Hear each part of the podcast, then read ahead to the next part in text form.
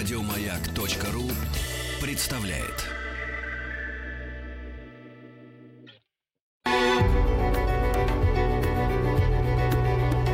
Много букв. Любимые тексты главных персон современности. Здравствуйте, дорогие радиослушатели. Я, Дарья Степанова, режиссер и актриса, хотел бы прочесть фрагменты из повести «Семья Вурдалака» одного из любимых мною русских писателей Алексея Константиновича Толстого, которому 5 сентября исполнилось бы 203 года. Итак, неизданный отрывок из записок неизвестного. В 1815 году в Вене собрался цвет европейской образованности, дипломатических дарований, всего того, что блистало в тогдашнем обществе – ну вот, конгресс окончился. Как это бывает, к концу шумного бала от общества, в свое время столь многолюдного, остался теперь небольшой кружок лиц, которые еще не торопились домой и откладывали свой отъезд. Это веселое общество собиралось два раза в неделю у вдовствующей княгини Шварценберг. Утро у нас бывало занято прогулкой, а вечером, усевшись у пылающего камина, беседовали и рассказывали всякие истории. Говорить о политике было строго запрещено. Все от нее устали, и содержание наших рассказов мы черпали либо в преданиях родной старины, либо в собственных воспоминаниях. Однажды вечером, когда каждый из нас успел что-то рассказать, маркиз Дюрфе, старик-эмигрант, пользовавшийся всеобщей любовью, воспользовался минутой безмолвствия и сказал – Ваши истории, господа, конечно, весьма необыкновенны. Но я думаю, что им недостает одной существенной черты, а именно подлинности. Ибо, насколько я уловил, никто из вас своими глазами не видел те удивительные вещи, о которых повествовал, и не может словом дворянина подтвердить их истинность. Что до меня, господа, то мне известно лишь одно подобное приключение, но оно так странно и в то же время так достоверно, что могло бы повергнуть в ужас людей даже самого скептического склада ума. К моему несчастью, я был свидетелем и участником этого события, и хотя вообще не люблю о нем вспоминать, но сегодня готов был бы рассказать о случившемся со мною. Слушать захотели все. Прежде всего, милостивый государь, Попрошу у вас прощения. Если в ходе моего рассказа мне придется говорить о моих сердечных увлечениях чаще, чем, чем это подобает человеку в моих летах. И так начну прямо с того, что в 1759 году я был без памяти влюблен в прекрасную герцогиню де Грамон. О, эта страсть, представляющаяся мне тогда и глубокой, и долговечной, не давала мне покоя ни днем, ни ночью. И вот, в минуту крайнего отчаяния я в конце концов решил просить о дипломатическом поручении господарю Молдавскому.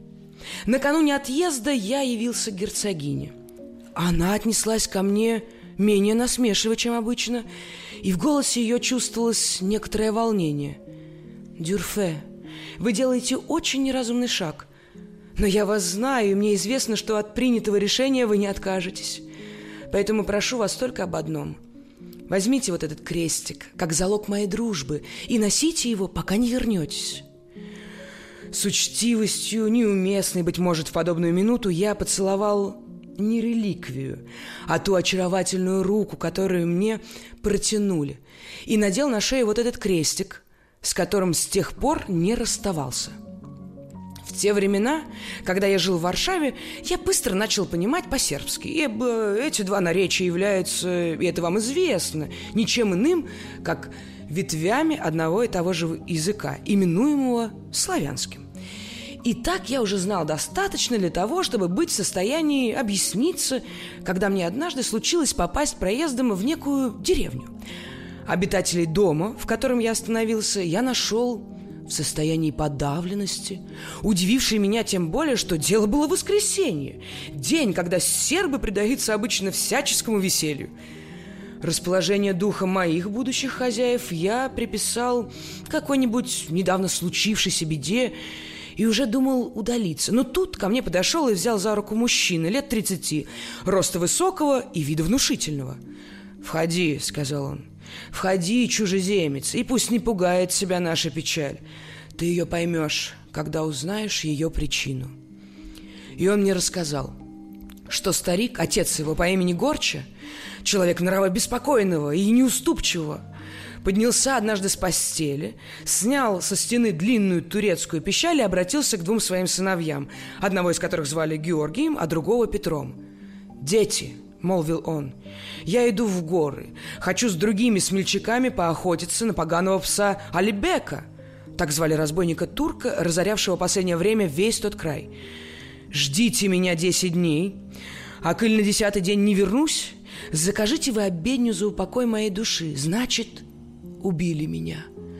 Но ежели, — прибавил тут старый горч, приняв вид самый строгий, — я вернусь поздней ради вашего спасения. Не впускайте вы меня в дом. Призываю вам, Забудьте, что я был отец, и вбейте мне осиновый кол в спину. Что бы я ни говорил, что бы ни делал, значит, я теперь проклятый вурдалак и пришел сосать вашу кровь. День, в который я приехал сюда, был тот самый, когда кончался срок, назначенный Горчей, и мне было нетрудно понять волнение его детей. То была дружная и хорошая семья. Георгий, старший сын, с чертами лица мужественными и резкими, был, по-видимому, человек строгий и решительный. Был он женат и имел двух детей – у брата его Петра, красивого 18-летнего юноши, лицо носило выражение скорее мягкости, чем отваги. И его, судя по всему, особенно любила младшая сестра Сденка, в которой можно было признать тип славянской красоты. В ней, кроме этой красоты, меня прежде всего поразило отдаленное сходство с герцогиней Деграмон – Главное, была у нее та особенная складочка над глазами, которую за всю мою жизнь я не встречал ни у кого, кроме как у этих двух женщин. Стоило мне две минуты поговорить с нею, и я уже испытывал к ней симпатию настолько живую, что она неименуемо превратилась бы в чувство еще более нежное, если бы мне побольше пришлось остаться в той деревне. Мы все сидели во дворе за столом, на котором для нас были поставлены творог и молоко в крынках. Георгий, облокотившись на стол, сжимал голову ладонями, был озабочен. Глаз не сводил с дороги и все время молчал. Я же глядел на вечерние облака, обрамлявшие золотую полосу неба, и на очертания монастыря, поднимавшегося над сосновым лесом. Этот монастырь, как я узнал позднее, славился некогда чудотворной иконой Богоматери, которую, по преданию, принесли ангелы и оставили ее на ветвях дуба. Георгий вдруг нарушил молчание. «Скажи-ка, жена, в котором часу ушел старик?» «Восемь часов», — ответила жена. «Я слышала, как в монастыре ударили в колокол». «Хорошо», — проговорил Георгий, — «сейчас половина восьмого, не позднее». И он замолчал, опять устремив глаза на большую дорогу, которая исчезала в лесу. Молчание продолжалось еще несколько минут, но вот часы в монастыре медленно пробили восемь. Едва отзвучал первый удар, как мы увидели человеческую фигуру, появившуюся из леса и направившуюся в нашу сторону.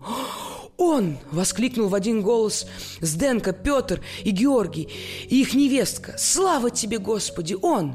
«Господи, сохрани и помилуй нас», — торжественно проговорил Георгий. «Как знать, прошло ли уже или не прошло десять дней?» Все в ужасе посмотрели на него. Человек между тем все приближался к нам. Это был высокий старик с белыми усами, с белым лицом и строгим. Двигался он с трудом, опираясь на палку. По мере того, как он приближался, Георгий становился все мрачней.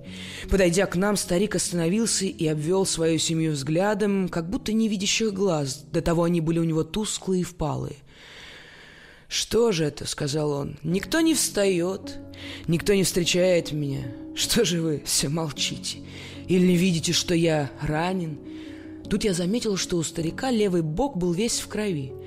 «Да поддержи отца», — сказала я Георгию, «а ты, Сденко, напоила бы его чем-нибудь, ведь он того, гляди, упадет». «Отец», — проговорил Георгий, подойдя к Горче, — «покажи свою рану. Я в этом знаю толк, перевяжу тебя. Он только взялся за его одежду, но старик грубо оттолкнул его и обеими руками схватился за бок. «Оставь, коль не умеешь, больно мне!» «Так ты в сердце ранен?» — скричал Георгий и весь побледнел. «Скорей, скорей, раздевайся! Так надо, слышишь?» Старик вдруг выпрямился во весь рост.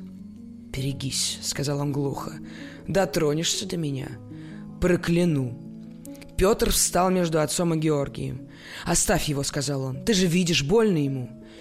В эту минуту мы увидели стадо, возвращающееся с пастбища в облаке пыли. То ли пес, сопровождавший стадо, не узнал старика-хозяина, то ли другая была причина. Но едва только он завидел горчу, как остановился, ощетинился и начал выть, словно бы ему что-то показалось. «Что с этим псом?» – спросил старик. «Что все это значит? За десять дней, что меня не было, неужто я так переменился, что и собственный пес меня не узнал?» «Застрелить его!» – кричал Горча. «Это я приказываю! Слышите?» Георгий не пошевелился, а Петр со слезами на глазах встал, взял отцовскую пищаль и выстрелил в пса. Тот покатился в пыли. «А он был мой любимец», — проговорил он совсем тихо. «С чего это отец велел застрелить его?» «Он того заслужил», — ответил Горча. «Ну, стало свежо. В дом пора». Тем временем Сденка приготовила питье для старика, вскипятив водку с грушами, с медом и с изюмом, но он с отвращением его оттолкнул. Точно так же он отверг и блюдо с пловом, которое ему подал Георгий, и уселся около очага, бормоча сквозь зубы что-то невнятное. Сденка к нему подсела и сказала, «Ты, отец, не есть не хочешь, ни спать не ложишься. Может, расскажешь, как ты охотился в горах?» Девушка знала, что эти слова затронут у старика самую чувственную струну, так как он любил поговорить о боях и сражениях. И в самом деле на его бескровных губах появилось что-то вроде улыбки. «Ладно, дочка, ладно. Ладно, Сденка, я тебе расскажу, что со мной было в горах, только уж как-нибудь в другой раз, а то сегодня я устал. Одно скажу, нет живых Алибека, и убил его я. А ежели кто усомнится, прибавил старик, окидывая взглядом свою семью, есть чем доказать. И он развязал мешок, висевший у него за спиной, и вытащил окровавленную голову, с которой, впрочем, его собственное лицо могло поспорить мертвенно-бледным цветом кожи. Мы с ужасом отвернулись, а Горча отдал ее Петру и сказал, «На, прицепи над нашей дверью». Пусть знает всякий, кто пройдет мимо дома, что Альбек убит. Петр, подавляя отвращение, исполнил, что было приказано. «Теперь, понимаю, — сказал он, — бедный пес выл от того, что почуял мертвечину». «Да, почуял мертвечину», — мрачно повторил Георгий, который незадолго перед тем незаметно вышел, а теперь вернулся. В руке он держал какой-то предмет, который тут же поставил в угол. Как мне показалось, это был кол. «Георгий», — в полголоса сказала ему жена, — «да неужели ты...» «Брат, что ты задеял?» — заговорила и сестра. «Да нет, нет, ты этого не сделаешь, верно?» «Не мешайте», — ответил Георгий. «Я знаю, что мне делать. И что надо, то сделаю». Тем временем настала ночь. Признаюсь, что все, чему я вечером был свидетель, сильно на меня подействовало. Я хотел заснуть, но не мог. Тут за перегородкой глухо послышались голоса. «Ложись спать», — сказал Георгий. «И ты, Петр, ложись. И ты, Сденко. Ни о чем не беспокойтесь, я посижу за вас». «Да нет, Георгий», — отвечала жена, — «уж скорее мне сидеть. Ты прошлую ночь работал, наверное, устал». «Будь спокойный и ложись». «Да послушай, брат», — промолвил нежным тихим голосом Сденко, — «по мне так нечего и сидеть. Отец уже уснул, и смотри, как мирно и спокойно он спит». «Ничего-то вы обе не понимаете», — возразил Георгий. «Говорю вам, ложитесь, а я спать не буду». Тут воцарилась полная тишина. Вскоре я почувствовал, как отяжелели мои веки, и сон меня одолел. Но вдруг дверь в комнату как будто медленно отворилась, и на пороге встал Горча. Он сделал шаг, еще другой, затем с чрезвычайной осторожностью, неслышно ступая, стал подходить ко мне. Вот одним прыжком он очутился у моей кровати. Старик приблизил ко мне свое мертвенно-бледное лицо и так низко наклонился надо мной, что я словно ощутил его трупное дыхание. Тогда я сделал сверхъестественное усилие и проснулся весь в поту. В комнате никого не было, но, бросив взгляд на окно, Я ясно увидел старика Горчу, который снаружи, прильнув лицом к стеклу и не сводил с меня своих страшных глаз. У меня хватило силы, чтобы не закричать. Старик, однако, приходил, по-видимому, лишь удостовериться, что я сплю. По крайней мере, он и не пытался войти ко мне, и, внимательно на меня поглядев, отошел от окна. Но я услышал, как он ходит в соседней комнате. Георгий заснул и храпел так, что стены чуть не сотрясались. В эту минуту кашлянул ребенок, и я различил голос Горчи. Он спрашивал, «Ты, малый, не спишь?» «Нет, дедушка», — отвечал мальчик, «мне бы с тобой поговорить». «А, поговорить со мной? О чем поговорить?» Ты бы мне рассказал, как ты воевал с турками. Я бы тоже пошел воевать с турками. Я, милый, так и думал. И принес тебе маленький ятаган. Завтра дам. Ты, дедушка, лучше дай сейчас. Ведь ты не спишь. А почему ты, малый, раньше не говорил, пока светло было? Отец не позволил. Бережет тебя отец. А тебе, значит, скорее хочется и таганчик? Хочется, да, только не здесь, а то вдруг отец проснется. А где же? А давай выйдем, я буду умный и шуметь не стану. Мне словно послышался отрывистый глухой смех старика, а ребенок начал, кажется, вставать. В вампиров я не верил, но после кошмара, только что посетившего меня, нервы у меня были напряжены, и я, чтобы ни в чем не упрекать себя позднее, поднялся и ударил кулаком в стену, но хозяева, очевидно, и не услышали моего стука. С твердой решимостью спасти ребенка я бросился к двери, но она оказалась запертой снаружи, и замки не поддавались моим усилиям. Пока я еще пытался высадить дверь, я увидел в окно старика, проходившего с ребенком на руках. «Вставайте, вставайте!» — кричал я, что было мочи, и бил кулаком в перегородку. Тут только проснулся Георгий. «Где старик?» – спросил он. «Скорей, беги!» – крикнул я ему. «Он унес мальчика!» Георгий ударом ноги выломал дверь, которая так же, как и моя, была заперта снаружи, и побежал к лесу. Мне, наконец, удалось разбедить Петра, невестку и Сденку. Мы все вышли из дому и немного погодя увидели Георгия, который возвращался уже с сыном на руках. Он нашел его в обмороке на большой дороге, но ребенок скоро пришел в себя.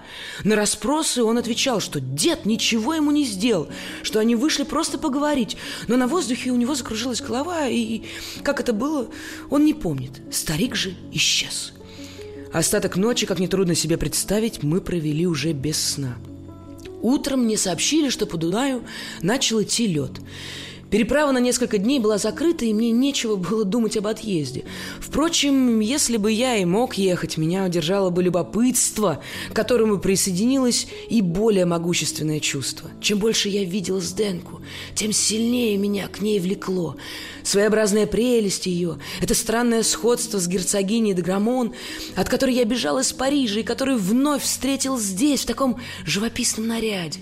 Это удивительная складочка на лбу, ради которой во Франции 30 раз я готов был поставить жизнь на карту. Все это вместе с необычностью моего положения и таинственностью всего, что происходило вокруг, повлияло, должно быть, на зреющие в моей душе чувства, которое при других обстоятельствах проявилось бы, может быть, лишь смутно и мимолетно.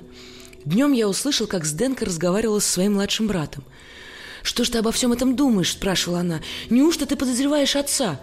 «Подозревать не решусь», – отвечал ей Петр. «Так к тому же и мальчик говорит, что он ему плохого ничего не сделал. А что нет его, так ты ведь знаешь, он всегда так уходил и отчета не давал. Да, знаю, сказала Сденко. А коли так, надо его спасти. Ведь ты знаешь Георгия. Да, да, верно, говорить с ним нечего. Но мы спрячем кол. А другого он не найдет. В горах с нашей стороны ни одной осины нет. Пришла ночь. А о старике Горчи ничего не было слышно. Я, как и накануне, лежал на кровати, уже когда сон начал туманить мне голову, я вдруг, словно каким-то чутьем уловил, что старик приближается. Я открыл глаза и увидел его мертвенное лицо, прижавшееся к окну. Теперь я хотел подняться, но это оказалось невозможным. Все мое тело было словно парализовано. Пристально оглядев меня, старик удалился, и я слышал, как он обходит дом и тихо постучал в окно той комнаты, где спали Георгий и его жена. Ребенок застонал и проснулся. «Это ты, дедушка?» – спросил он. «Я», – ответил глухой голос, – «принес тебе ятаганчик». Только мне уйти нельзя, отец запретил. Тебе и не надо уходить, открой окошко, да поцелуй меня. Ребенок встал, и было слышно, как открывается окно. Тогда, призвав на помощь все мои силы, я вскочил с постели и начал стучать в стену. Мгновение спустя Георгий был уже на ногах. Он выругался, жена его громко вскрикнула, и вот уже вся семья собралась вокруг ребенка, лежавшего без сознания. Горчи исчез, как и накануне. Мы общими стараниями привели мальчика в чувство, но он был очень слаб и дышал с трудом. Он, бедный, не знал, как случился с ним обморок. Мать его из Денка объяснили это тем, что ребенок испугался, когда его застали вместе с дедом. Я молчал. Но мальчик успокоился, и все, кроме Георгия, опять улеглись. Незадолго до рассвета я услыхал, как Георгий будет жену. И они заговорили шепотом. К ним пришла Сденка, я услышал, как она и ее невестка плачут. Ребенок лежал мертвый. Не стану распространяться о горе семьи. Никто, однако, не обвинял в этом старика Горчу.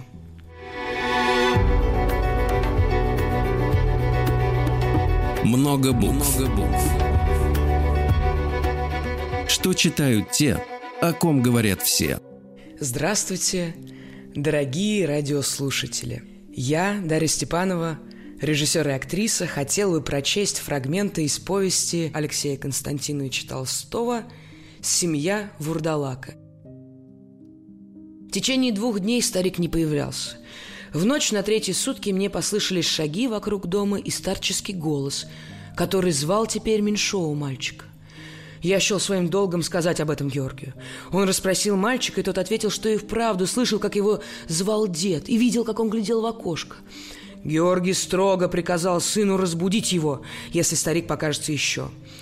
Все эти обстоятельства не мешали мне чувствовать к Сденке нежность, которая все больше усиливалась. Днем мне привелось говорить с ней наедине. Когда же настала ночь, у меня при мысли о скором отъезде сжалось сердце. Комната Сденки была отделена от моей синями.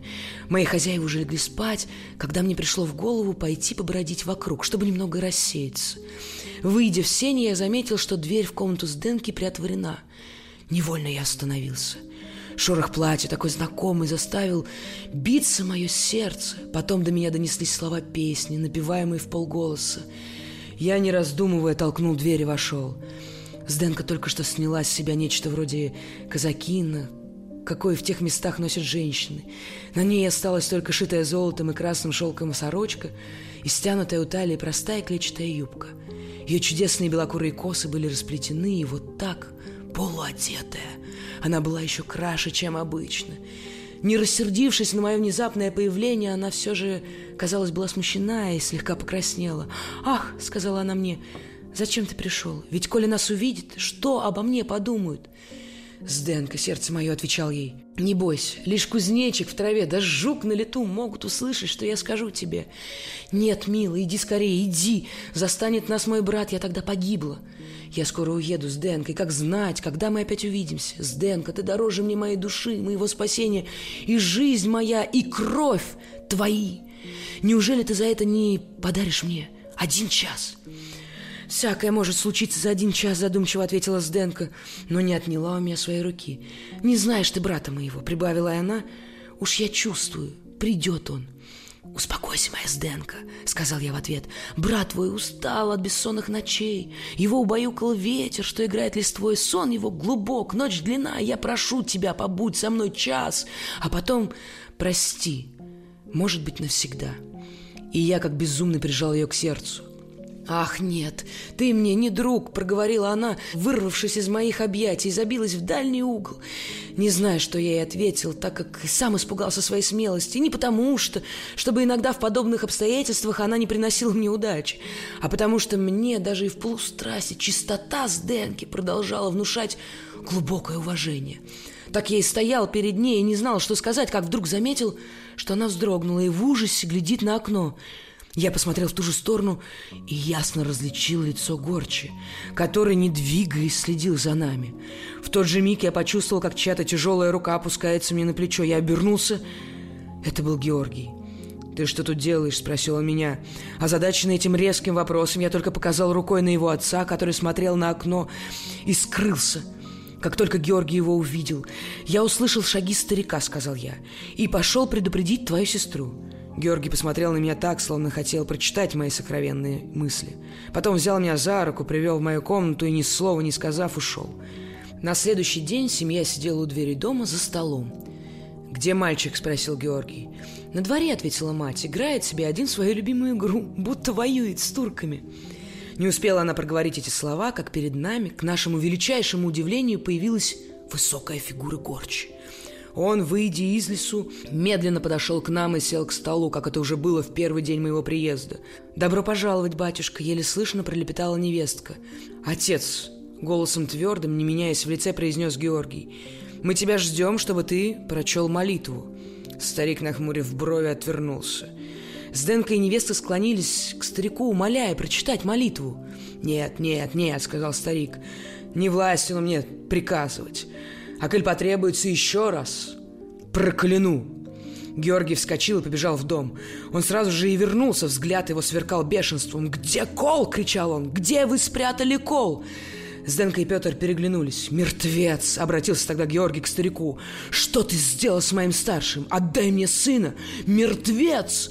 Старик смотрел на него злым взглядом и не двигался. «Кол! Где Кол?» — крикнул Георгий. «Кто его спрятал? Тот и в ответе за все горе, что нас ждет!» В тот же миг мы услышали веселый, звонкий смех меньшого мальчика. И он тут же появился верхом на огромном колу, который волочил за собой. Глаза у Георгия так и вспыхнули. Он вырвал у мальчика кол и ринулся на отца.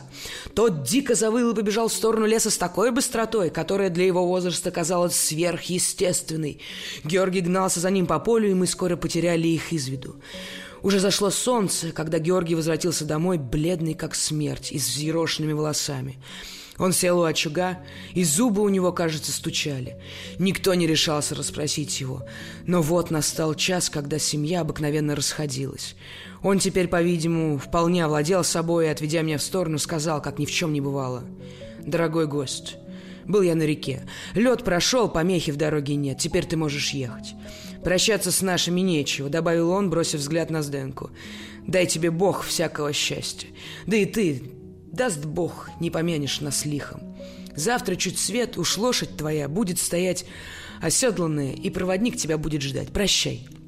Жесткие черты лица Георгия в ту минуту выражали почти что дружелюбие. Он проводил меня в комнату и в последний раз пожал мне руку. Оставшись один, я, как вы легко можете себе представить, и не подумал ложиться спать. Меня одолевали мысли. В жизни я любил уже не раз. Знал я порывы нежности, приступы досады и ревности, но никогда еще, даже расставаясь с герцогиней Деграмон, я не испытывал такой скорби, какая сейчас терзала мне сердце. Не взошло из солнца, а я уже оделся по-дорожному и хотел было попытаться в последний раз увидеть Сденку. Но Георгий ждал меня уже в синях. Исчезла всякая возможность даже взглянуть на нее. Дела, по которым я приехал в Яссы, задержали меня там дольше, чем я предполагал. Я завершил их лишь через полгода. Когда меня отозвали в Париж, я избрал ту же дорогу, которой и прибыл сюда. Однажды вечером, проезжая полями, Услыхал я звук колокола, ударившего восемь раз. Этот звон мне был как будто знакомый. Проводник сообщил мне, что звонили неподалеку в монастыре.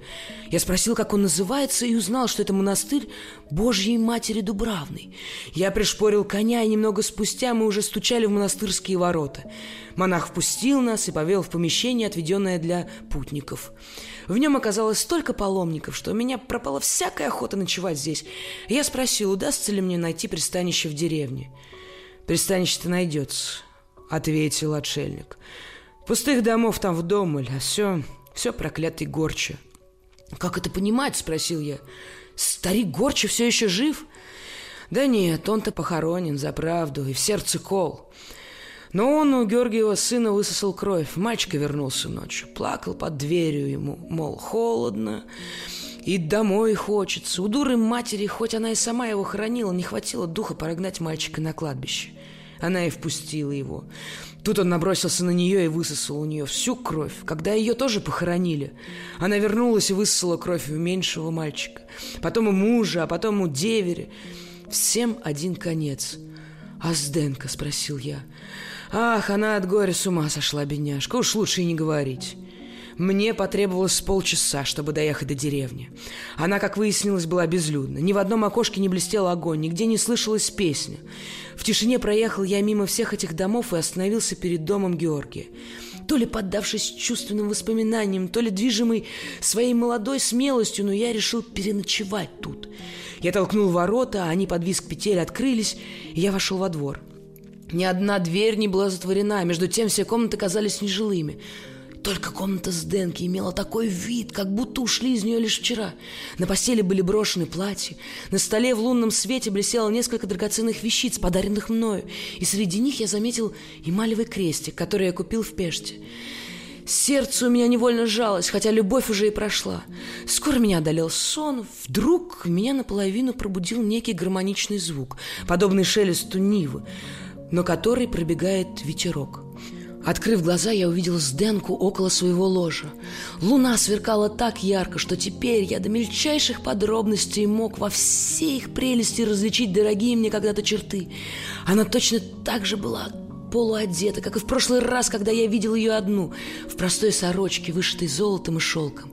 «Сденка», — сказал я, — «Сденка, ты ли это?» «Да, это я», — отвечала она. «Это я, твоя Сденка, которую ты забыл. Ах, зачем же ты не вернулся раньше? Теперь всему конец. Тебе надо скорее уезжать. Еще минута, и ты пропал. Прощай, милый, прощай навсегда». «Сденка», — сказал я, — «у тебя, мне говорили, много было горя. Иди ко мне, побеседуем, так тебе станет легче». «Ах, милый», — пробормотала она, — «не всему надо верить, что про нас говорят, но только поезжай, скорее, скорее поезжай, а коли останешься, гибели не миновать». «Да что это за беда мне угрожает, Сденко? И неужели нельзя мне пробыть и часа, только, только часа, чтобы поговорить с тобой?» Сденко вздрогнула, и какая-то странная перемена совершилась в ней. «Да», — произнесла она, — «час». Один только час, верно ведь? Как в прошлый раз, когда ты пришел в эту комнату. Хорошо же, пускай. Пробудь со мной этот час. Нет, нет, опомнилась она вдруг. Уходи, уходи, уходи, скорее слышишь, беги, беги, пока не поздно. Сденка была так хороша, что я решил, не слушаясь ее, остаться. Она же, уступив, наконец, моим просьбам, уселась рядом со мной, заговорила о прошлом и краснее признала, что полюбила меня сразу, как увидела. Мне, между тем, становилась постепенно заметной огромная перемена, которая с ней произошла. Во взгляде ее, когда-то таком застенчивом, появилось что-то дерзкое. И потому, как она держалась со мной, я с изумлением понял, что в ней мало осталось от той скромности, которая отличала ее некогда. Неужели, думал я, с Денкой, не была той чистой и невинной девушкой, какой она показалась? Казалось? Неужели она только притворялась из страха перед братом? Я всецело отдался чувству, которое влекло меня к Сденке, и она заигрывала со мной, и я весело отвечал ей в том же духе.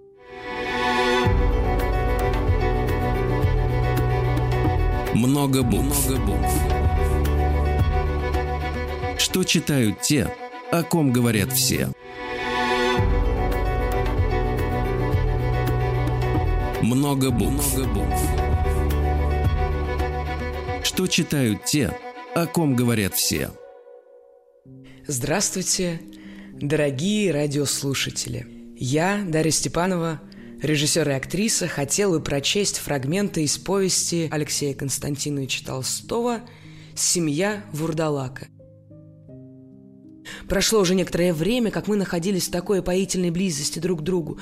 Но вот примерив с Денки забавы ради э, всей ее драгоценности, я собрался надеть ей на шею эмалевый крестик, который нашел на столе. Сденка вздрогнула и отшатнулась. «Милый, довольно ребячица», — сказала она. «Оставь эти побрякушки, поговорим лучше о тебе, о твоих делах». Ее замешательство навело меня на всякие мысли. Я уже собрался уходить, но Сденка удержала меня. «Как же это?» — сказала она. «Ты просил меня побыть с тобой час, а уже хочешь ехать?» «Ты права, Сденка, что уговорила меня ехать. Я как будто слышу шум, боюсь, как будто бы нас застанут. Не бойся, милый, все кругом спят. Лишь кузнечик в траве да жук на лету могут услышать, что я скажу тебе. Нет, Сденка, нет, мне надо ехать. Погоди, погоди. Ты дороже мне души моей, спасения моего, и ты говорил мне, что жизнь твоя и кровь мои «Но, брат твой, Сденко, брат, чувствую я, что он придет!» «Успокойся, сердце мое, брат мой спит. Его баюкал ветер, что играет листвой. Сон его глубок, ночь длинна, а я тебя прошу, побудь со мной час». Сденка, заметив мою сдержанность, предложила прогнать ночной холод несколькими стаканами вина. Вино произвело свое действие. Ее нежеланием надеть крестик совершенно рассеялось уже на втором стакане. Сденка в своем небрежном наряде, с распущенными волосами, с драгоценностями, показалась мне неотразимой. Я уже не сдерживал себя и крепко ее обнял. Сденку я обвил руками с такой силой, что от этого движения крестик, который я вам показывал и который перед моим отъездом мне дала герцогиня Деграмон, острием вонзился мне в грудь. Острая боль, которую я ощутил в этот миг, явилась для меня как будто бы луч света, пронзивший все вокруг. Я посмотрел на Сденку, и мне стало ясно, что черты ее все еще, правда, прекрасны, искажены смертной мукой, что глаза ее не видят, что улыбка ее — это судорога, агония на лице трупа. В тот же миг я почувствовал в комнате тлетворный запах — Страшная истина предстала передо мной. Я понял всю опасность своего положения и осознал, что все будет зависеть от моей отваги. Я отвернулся от Сденки, чтобы не дать ей заметить ужас, написанный на моем лице. Тут взгляд мой упал на окно, и я увидел страшного горчу. За другим окном вырисовалось лицо Георгия. Оба они, казались, следили за каждым моим движением, и я не сомневался, что при первой же моей попытке бежать они набросятся на меня. Поэтому я не показал вида, что заметил их, и огромным усилием воли заставил себя расточать с Деньки такие же ласки, как и до этого страшного открытия. В то же время я с тоской и тревогой думал о том, как вырваться отсюда. Я заметил, что Горча и Георгий переглядывались со Сденкой. За стеной мне послышался также и голос женщин, и крик детей, но такой ужасный, что его скорее можно было принять за вой диких кошек. «Пора убираться», — подумал я, — «и чем быстрее, тем лучше». Обратившись к Сденке, я сказал погромче, чтобы меня слышала вся родня. «Я, дитя мое, очень устал, хочется лечь и поспать несколько часов, но сперва надо мне сходить и посмотреть, не съел ли мой конь свой овес. Ты, пожалуйста, не уходи, дождись меня». Я коснулся губами ее холодных безжизненных губ. Лошадь моя вся в пене так и рвалась со своей привязи. До она даже не притронулась. Но, однако, вампиры, слышавшие, наверное, мой разговор со Сденкой, еще не встревожились. Я посмотрел, открыты ли ворота, вскочил в седло и дал коню шпоры. Выезжая из ворот, я успел заметить, что сборище вокруг дома было весьма многочисленно, и что большинство пришельцев прижималось глазами к стеклам окон. Я уже почти поздравлял себя с удачей, которая привела моя хитрость, как вдруг услышал позади некий шум, точно рев урагана кричали, выли и как будто спорили друг с другом тысячи голосов. Потом все они точно по уговору умолкли, и слышен был только топот их ног. Я погонял своего коня, немилосердно вонзая ему в бока шпоры, и вдруг услышал позади себя голос. «Погоди, погоди, милый, ты дороже мне души моей, спасения моего, погоди, погоди, твоя кровь, моя кровь!» И меня сразу же коснулось холодное дыхание, и Сденка сзади меня прыгнула на лошадь. «Сердце мое, милый мой!» — говорила она. «Вижу одного тебя, одного тебя!» Тебя хочу, и уже себе не госпожа, надо мной высшая сила. Прости мне, мой милый, прости!» И, обивая руками, она пыталась опрокинуть меня назад и укусить за горло. Между нами завязалась страшная долгая борьба. Защищаясь, я с трудом, но в конце концов мне удалось схватить Сденку одной рукой за пояс, другой за косы, и, приподнявшись на стременах, я бросил ее на землю. Тут силы оставили меня, и начался бред. Тысячи безумных и ужасных образов, кривлявшихся, личин преследовали меня. Сперва Георгий и брат брат его Петр неслись по краям дороги и пытались перерезать мне путь. Это ему не удалось, и я уже готов был возрадоваться, как вдруг, обернувшись, увидел старика Горчу, который, опираясь на кол, делал прыжки. Горча тоже остался позади. Тогда его невестка, тащившая за собой своих детей, швырнула ему одного из мальчиков, а он поймал его на острие кола. Действуя колом, как прощай, он изо всех сил кинул ребенка мне вслед. Я уклонился от удара, но гаденыш цепился не хуже на настоящего бульдога в шею моего коня, и я с трудом оторвал его. Другого ребенка мне таким же образом кинули вслед, но он упал прямо под копыта лошади и был раздавлен. Не помню, что произошло еще, но когда я пришел в себя, было уже вполне светло. Я лежал на дороге, а рядом издыхал мой конь. Так кончилось любовное увлечение, которое должно было бы навсегда отбить у меня охоту продолжать в том же духе. Как бы то ни было, я и сейчас содрогаюсь при мысли, что если бы враги одолели меня, то и я тоже сделался бы вампиром. Но небо того не допустило, и вот, милостивые государи, я не только ничуть не жажду вашей крови, но и сам, хоть старик, всегда буду счастлив проливать свою кровь за вас. Вы прослушали фрагменты повести Алексея Константиновича Толстого «Семья Вурдалака». Текст читала Дарья Степанова. Всего вам доброго!